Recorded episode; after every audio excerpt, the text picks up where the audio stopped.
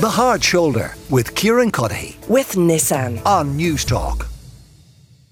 I want to talk about the appearance of the HSE before the Oireachtas Health Committee uh, today to talk about the HSE winter plan, amongst other things. Uh, take a little listen to what Damien McCallion from the HSE had to say at the committee about getting more beds into the system. One of the challenges with bed capacity, we'd love to be putting more beds in in the winter plan, but physically the construction and the timescale around that, we've utilised a lot of the existing space. There's a bigger challenge there in terms of generating bed capacity around the country. So I suppose we're trying to look at this problem in a short, medium, and long term. The short term is the winter plan. The medium term is over the next three years. All the elements that, that Stephen would have referred to in his opening statement around primary care and other investments. And lastly, working with the department on bed capacity in terms of where we go. Yeah, that was Damien McCallion from the HSE. The Stephen he referred to, Stephen Mulvey, the interim CEO. This is what he had to say on recruitment and building up staff numbers. Our own is, is the first uh, point of call. So we have offered and are offering every all right, seems to be an issue there uh, with uh, that uh, clip from Stephen Mulvey, but he is the interim CEO. He was uh, there as well before the Oireachtas Health Committee. Member of that committee is David Cullinane, who's Sinn Féin's uh, health spokesperson. Uh, David, you're welcome to studio. can you sum up what you heard from the HSE today in terms of the winter plan and their preparedness? Yeah, so I think in the first instance, there was an acceptance that we have a real emergency and crisis in our hospitals. So over the last number of months, and particularly over the summer months, which would be unusual, we saw very high numbers of presentations on the one hand to emergency departments, but also record wait times. And we had what was now called a summer trolley crisis. And now we're approaching the winter. Uh, we have obviously record numbers of people on health waiting lists, but also record numbers of people on trolleys. There's an average of about 500 people a day waiting on trolleys. The average uh, time that people are waiting is about 14 hours. In some cases, it's days. There was one uh, case of an elderly gentleman uh, over the age of 75 in July of this year who waited nine and a half days in an emergency department for for access to a bed. Now the HSE have apologised to all of those patients who are waiting too long, and they accept that there are capacity issues. I suppose what's frustrating for members of the committee is that a lot of the capacity which is needed has actually been funded since 2020. So the clip on the beds that was played was in response to questions from myself and Roisin Shortall. And we were making the point that just over 1,200 beds were funded by the Minister for Health going back to budget 2021, so announced in October 2020. One in four of those beds are still not delivered. 72 of the beds were actually announced as part of last year's winter plan and last year's national service plan. Not one of those beds are still delivered. So what we have, unfortunately, are, are these winter plans that come when winter is upon us, uh, when you can't recruit the staff quickly enough, you can't magic up beds. Mm. It, it, does take time. And what I said to the HSE last year, and I said it to the Minister last year, and I reminded him again today, that the time to plan for this winter was last year's budget.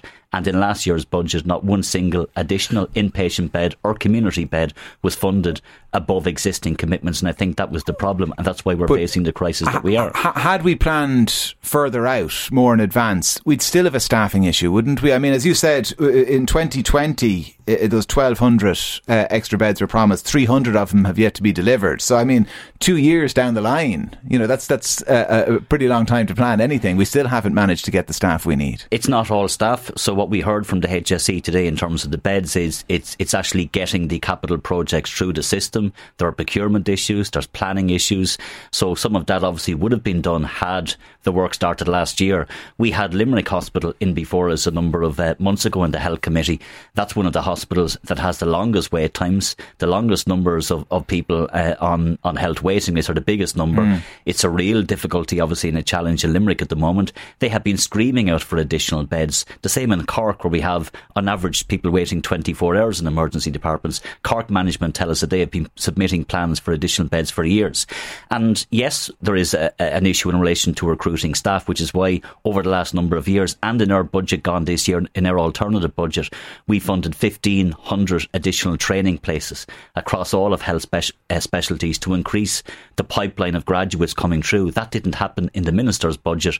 So unfortunately, we're then left with a situation where we don't have enough uh, medical students coming through mm. to become the nurses, the NCHDs, the junior doctors. E- even those who are coming through, I mean, there's an issue with them as well, emigrating, isn't there? That that a lot of them, and it's it's not necessarily just about pay. They look at the dysfunction in the system, some of the things you're talking about, and they say, you know what, I'm not sure I want to spend my time dealing with that. It's it's partly that it's it's obviously uh, the real pressures which exist in the public system. But if you take junior doctors, and I met many of them over the last number of months, they've been talking about poor working conditions. Some of them working twenty four hour shifts. There's a lot of issues which they have identified, and the IMO have identified over a long number of years.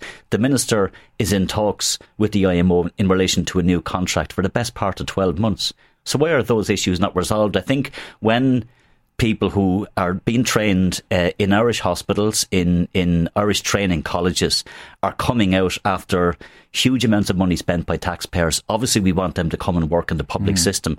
But if you have all of these contractual issues, recruitment issues, retention issues, which are not dealt with, and on top of that, we're not training enough, we only have ourselves to blame. Should they be compelled? So should they be compelled to work in the public health system, given the amount of money that's invested in their training? I don't think they can be compelled legally, but but even if you wanted to, um, I think there is an element of people who will always want to go abroad and they come back, and that's to be welcomed. So I've met many people who've gone to Australia, gone elsewhere, and come back and worked in the public system. So some people go out of a sense of adventure. Some want to go because they want to sharpen their skills. It's it's good for their uh, life skills as well, I hmm. suppose, mm. and that's great. And some of those will come back. There are those then who don't come back, and that is a challenge. Uh, but just to give you one example of that dysfunction that we have, so the minister announced in the winter plan, and that's what we were discussing today. 51 emergency department consultants as part of this winter plan. It was clear in the plan, plan that this was done on the basis of an audit. So they looked at each emergency department by uh, department by department, and it was identified that to provide a safe service, we need 51 consultants. And we were told today that only half of those will be uh, in in their positions by the end of the winter, and this was to be part of the winter plan. So again, that goes back to what I said. Those 51 positions should have been funded last budget. Then we would have had the lead in time to recruit them. Uh, all of the positions, the, ha- the, the 22 which are currently occupied, are occupied by locum staff because we can't get consultants in short notice, obviously, and there's uh, mm. a process to go through. And that's the type of failure that we're seeing in the system. Uh, and what that tells me and what I said to the, the interim head of the HSE today, that you guys have identified a need of 51 additional emergency depart, uh, department consultants, additional junior doctors to go with it and nurses, and yet you won't have them in place and you actually won't have them until next winter, even if we have them next winter. So let me ask you this: that I think is dysfunctional, and it's it's just yeah. bad planning, bad management and not making decisions quickly enough. So uh, you mentioned junior doctors and, and for how long they've been trying to highlight you know problems with the system and the conditions they work with. I, I suspect that some junior doctors have been complaining about it so long that while they were junior doctors once, they're probably retired now. Mm-hmm. some of them. I mean, this this has been going back. There was junior doctor strikes mm-hmm. back in the the 1980s. Was it the early 1980s? Uh, uh, the non-consultant hospital doctors went on strike. So this has been going on for years, and there'll be a certain cohort of people listening to this kind of I suppose not rolling their eyes, but almost shrugging their shoulders, thinking it is unfixable almost, the HSE at this stage. So let me ask you, what will be the metric for success of the incoming boss of the HSE and whoever happens to be the next Minister for Health, be it one of the government parties, be it you or anybody else? Well, I think the biggest challenge is uh, workforce planning. So I think what we need is a new strategy that increases training places quite dramatically. The minister only in recent months ha- has acknowledged that and talked about a doubling of capacity, but simply hasn't provided the resources. So we need to increase training places. Then we need to contract by contract deal with all of those contractual issues. So, for example, the public only consulting contract we're told might go to cabinet next week. That was again part of discussions for the best part of 18 months with this this minister, but in truth for years.